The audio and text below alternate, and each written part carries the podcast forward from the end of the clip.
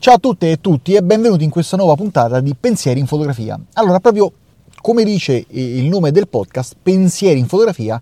in questo momento stavo pensando una cosa. Eh, in questo istante preciso sto registrando in macchina, sto tornando a casa e sto passando davanti al Colosseo e ogni volta che io passo davanti ad un monumento, la prima cosa che mi viene in mente è come fotografare questo monumento. La seconda cosa a cui penso è ha senso fotografarlo visto che ovunque è pieno di fotografie già fatte e il Colosseo, nel caso specifico, praticamente non ha segreti per i fotografi e ogni volta penso come si potrebbe fotografare in maniera originale. E poi ancora un altro pensiero, proprio il flusso totale quando uno è immerso nel traffico, non c'è niente da fare. Nonostante l'hanno fotografato tutti, ha senso di fotografarlo come lo hanno fotografato tutti? Beh, sono un po' di domande, alcune delle quali probabilmente riusciranno ad avere una risposta in questa puntata del podcast. Dico probabilmente perché sto andando un po' a ruota libera, eh, quindi proprio l'intento del podcast è andare a ruota libera. Poi se mi scordo qualcosa eh, la colmiamo con, con altre puntate. Allora, dicevamo, fotografare il monumento già fotografato miliardi di volte, quindi insomma, può essere il Colosseo, ma può essere anche l'Arena di Verona, può essere il Duomo di Milano, può essere qualunque cosa di fama internazionale, ma può anche, anche essere qualcosa di locale,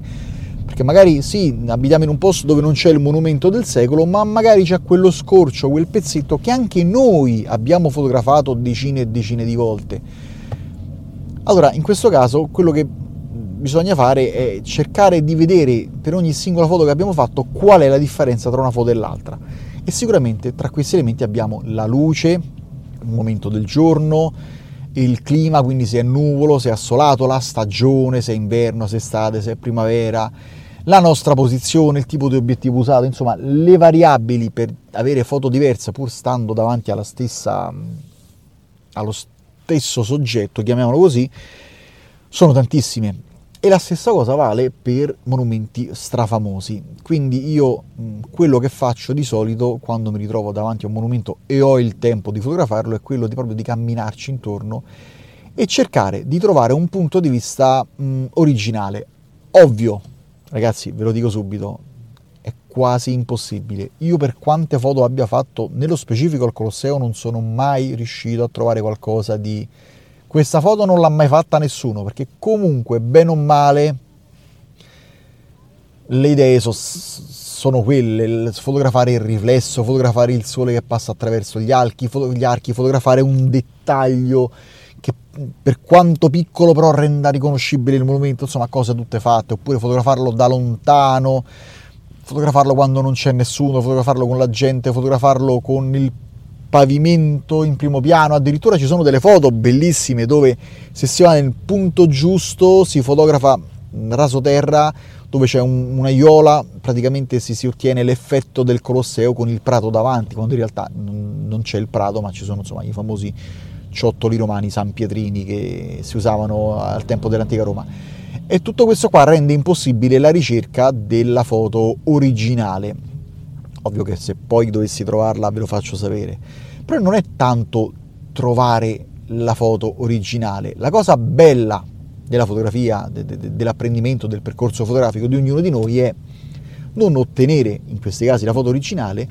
ma proprio cercare la foto originale, proprio nella ricerca che magari scopriamo alcune cose, miglioriamo la nostra tecnica, ci accorgiamo di qualcosa che non sapevamo, che non avevamo notato eh, nel nostro modo di fotografare o nel mondo che ci circonda nel momento in cui fotografiamo. Insomma, mh, non andate mh, con il pensiero del ok, questo l'hanno fotografato tutti, è inutile che lo fotografo. Allora, in certe situazioni questa cosa ha senso. Per esempio, se io vado in posti dove eh, c'è un paesaggio unico al mondo e probabilmente non ci tornerò più e non sto solo, quindi devo condividere anche quell'esperienza, raramente faccio delle foto eh, molto posate, a me che non abbia tutto il tempo del mondo, insomma, che mi consenta di farlo, ma se sto in, in famiglia, sì, scatto le foto, ma un po' alla buona, non, non mi metto là a perdere tempo, perché ripeto, l'esperienza vissuta a volte è superiore alla fotografia. Poi certo, se, ci, se è un posto particolare ci torno da solo, e là mi prendo tutto il tempo che serve.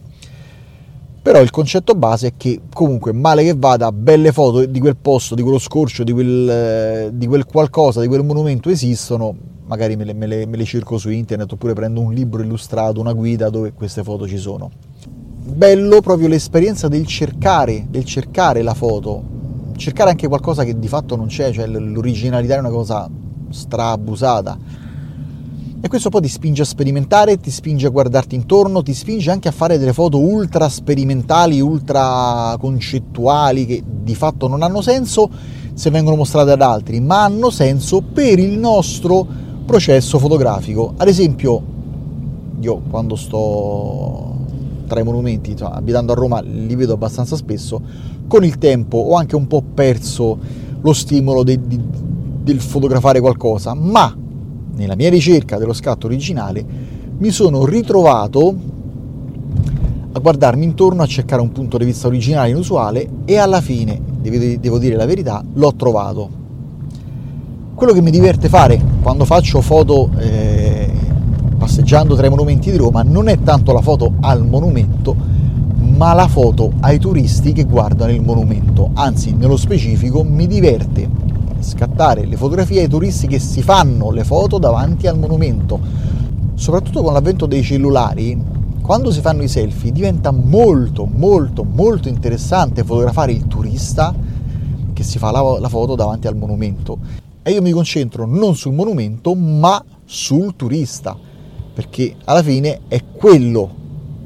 l'obiettivo, alla fine della, è quello l'arrivo della mia ricerca. Quindi mi ritrovo a scattare fotografie dei monumenti che però sono riflessi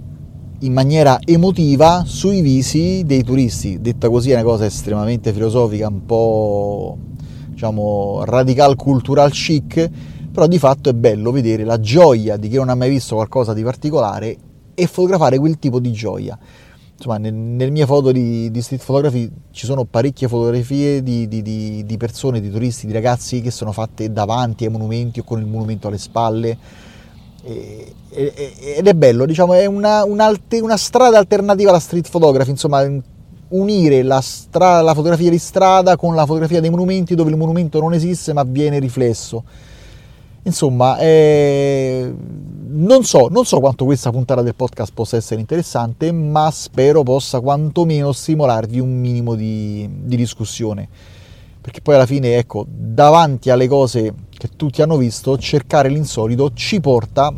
a qualcosa di magari che, di inaspettato, ecco. Quindi, adesso qua vi, vi dico una cosa, se volete proprio conversare con me di questa cosa, potete farlo cercando sul, eh, sulla piattaforma Telegram DDM Fotografia, lì trovate il canale e poi dal canale insomma è facile poi andare anche nel gruppo. E se avete difficoltà potete contattarmi personalmente, insomma Daniele Di Mauro su Telegram mi trovate, mi contattate personalmente, vi dico vi giro il link del gruppo oppure se non volete parlare in, in pubblico mi mandate insomma anche messaggi privati, li leggo, vi rispondo, non è un problema non mandate messaggi su Facebook perché Facebook lo, lo, apro una volta al mese se lo apro. Mm, Instagram un po' più frequentemente lo apro, ma anche là non, non vado molto spesso, quindi se, se, se, mandate un direct lì potrei non essere rapidissimo. Diciamo il modo più sicuro è la, la piattaforma Telegram, insomma, che di fatto è comodissima. Basta, io vi saluto, vi ringrazio e ci sentiamo alla prossima. Ciao!